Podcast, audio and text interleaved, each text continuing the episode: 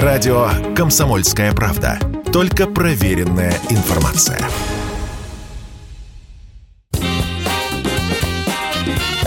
Был бы повод. Здравствуйте, я Михаил Антонов, и эта программа «Был бы повод». 15 июня на календаре и обзор событий, которые происходили в этот день, но в разные годы, вы услышите в сегодняшней программе. 1970 год. В Ленинграде арестовывают участников так называемого «самолетного дела».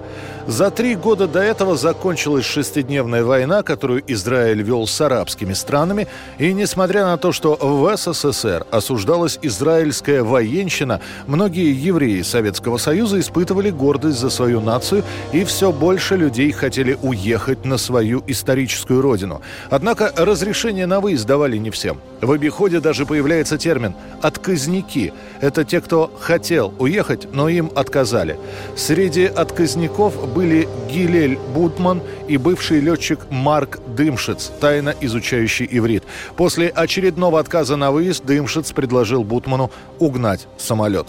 В результате обсуждений рождается идея захватить самолет, следовавший из Ленинграда в Мурманск, который можно было бы посадить в Финляндии или в Швеции. Это должен был быть Ту-124, который вмещает до 52 пассажиров. Поэтому было решение привлечь как можно больше сторонников, чтобы на борту находились только свои люди. Придумали и объяснение, почему столько евреев летит одним рейсом. Все они якобы приглашены на свадьбу. Отсюда и пошло название операции «Свадьба». Уже была назначена и дата проведения операции 2 мая, но в последний момент от плана отказываются. Не нашли нужное количество сообщников, да и Дымшиц понял, что не сможет один управлять таким самолетом. Вскоре на контакт с Бутманом и Дымшицем выходят рижские еврейские активисты под руководством Эдуарда Кузнецова. Всего набирается 16 человек. Они пытаются захватить самолет, но, по крайней мере, такие планы у них были. Все они арестованы на аэродромах Приозерска и Смольное. Кто выдал группу, так и неизвестно. В результате Дымшица и Кузнецова приговаривают к высшей мере наказания – расстрелу. Им предъявляют обвинения в измене родине, антисоветской агитации и попытке хищения в особо крупных размерах, имелся в виду самолет. Большинству остальных дали сроки от 4 до 15 лет лишения свободы. Сами заговорщики говорят на суде, что вынуждены были пойти на угон и не хотели никому причинять вреда, просто у них не было другой возможности покинуть Советский Союз. Позже, под давлением общественности, высшая мера наказания для подсудимых была изменена на 15 лет заключения. На самом деле весь срок почти никто из приговоренных до конца не отсидел. Некоторых выпустили условно-досрочно, а в 1979 году СССР обменяла пять осужденных по самолетному делу, включая Кузнецова и Дымшица, на двух разведчиков, арестованных в США. Это происшествие практически не обсуждалось в печати, и тем не менее сарафанное радио быстро распространила эту историю. И уже через год во дворах начинают петь песню про незадачливых евреев, которые решили угнать самолет. Решили два еврея похитить самолет, чтобы такие имели надежный перелет. Подумали до тонкости возможные ходы и для конспиративности набрали в рот воды. Купили в детском мире двухствольный пистолет, две бомбы зарядили и спрятали в жилет. Сварили по цыпленку, махнули два по сто и мирно сели в лайнер Москва-Владивосток. 1984 год, 15 июня. В Советском Союзе официально утвержден новый всенародный праздник – День знаний.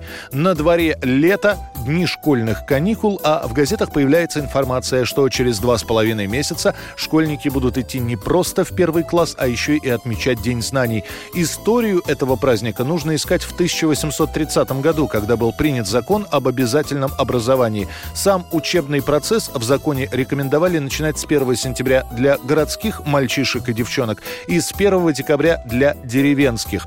К единому знаменателю, первому дню осени, учебный год приведут лишь лишь в 1932 году, а уже в финале Брежневского правления в 1980-м указом Президиума Верховного Совета СССР утверждается праздник – День знаний.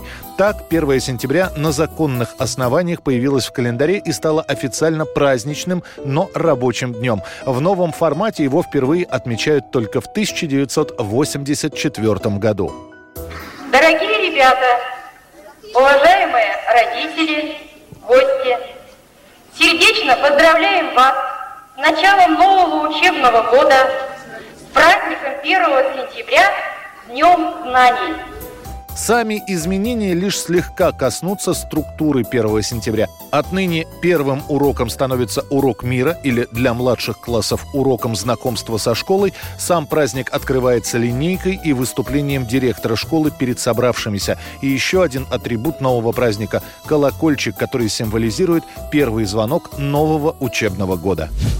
15 июня 1985 года в Эрмитаже обливают серной кислотой картину Рембрандта «Данаю». Это был субботний день, и на глазах посетителей музея один мужчина вытаскивает бутыль с жидкостью и выплескивает ее на картину. Я вот 40 лет в реставрации всякого навидался. И не только у нас, но и за рубежом.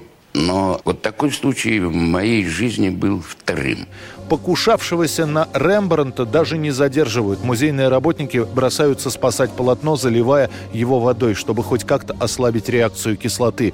Злоумышленником оказывается 49-летний литовец Бронюс Майгис. Следователь говорит, что его спокойный ровный голос, рассказывающий об этом происшествии без каких-либо признаков сожаления или раскаяния, также наводил на определенные размышления. Бронюс впоследствии неоднократно заявляет о возможности повторения в будущем аналогичного акта вандализма. Врачи в итоге приходят к выводу, что Бронюс Майгис страдает хроническим заболеванием в форме шизофрении вялотекущей, лишающей его способности отдавать себе отчет в своих действиях и руководить ими.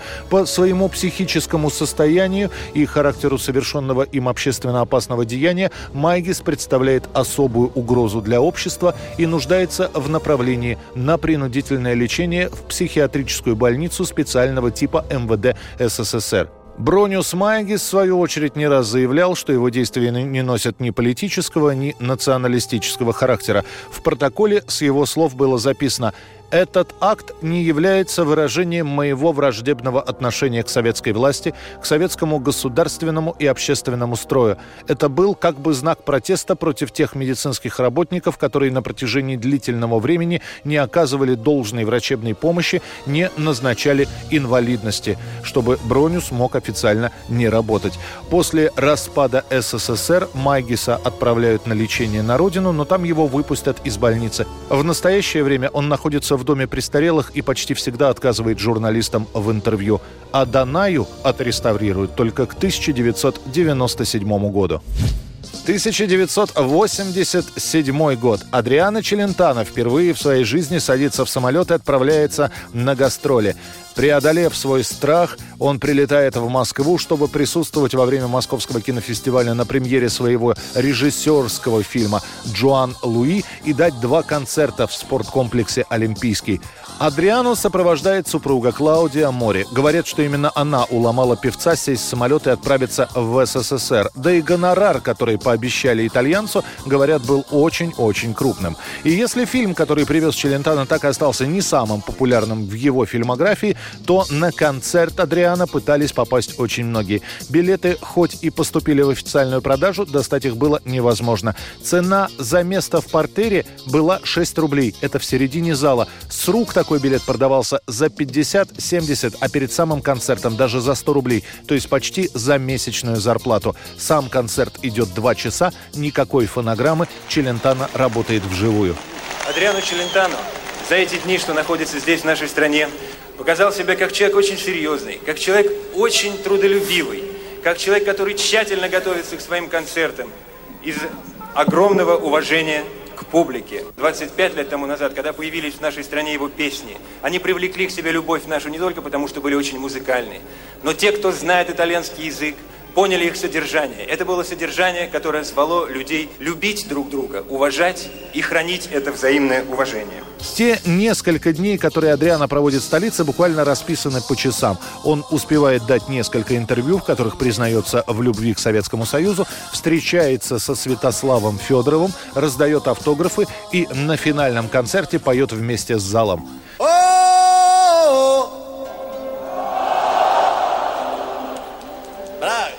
Отлично.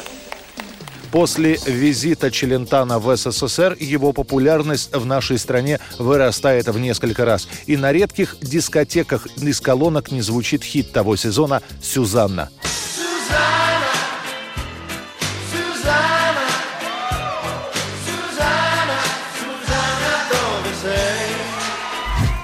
И, наконец, еще одно событие дня сегодняшнего. 25 лет назад, в этот день, в 1994 году, в США на экраны выходит полнометражный анимационный фильм «Король лев». Никто не верил в сверхприбыль этого мультика. Наоборот, ставка делалась на мультфильм «Покахонтас», который создавался параллельно. Но именно «Король лев» побьет всевозможные рекорды. Он заработает 768 миллионов по всему миру. И это только во время первого релиза. Последующие релизы увеличат кассу кассу почти в два раза. «Король лев» является третьим самым кассовым мультфильмом всех времен и народов во всем мире и самым кассовым фильмом Walt Disney Animation Studios после «Холодного сердца». «Король лев» также является самым кассовым мультфильмом 1994 года по всему миру. Это была программа «Был бы повод» и рассказ о событиях, которые происходили в этот день, 15 июня, но в разные годы. Очередной выпуск завтра. В студии был Михаил Антонов. До встречи. «Был бы повод»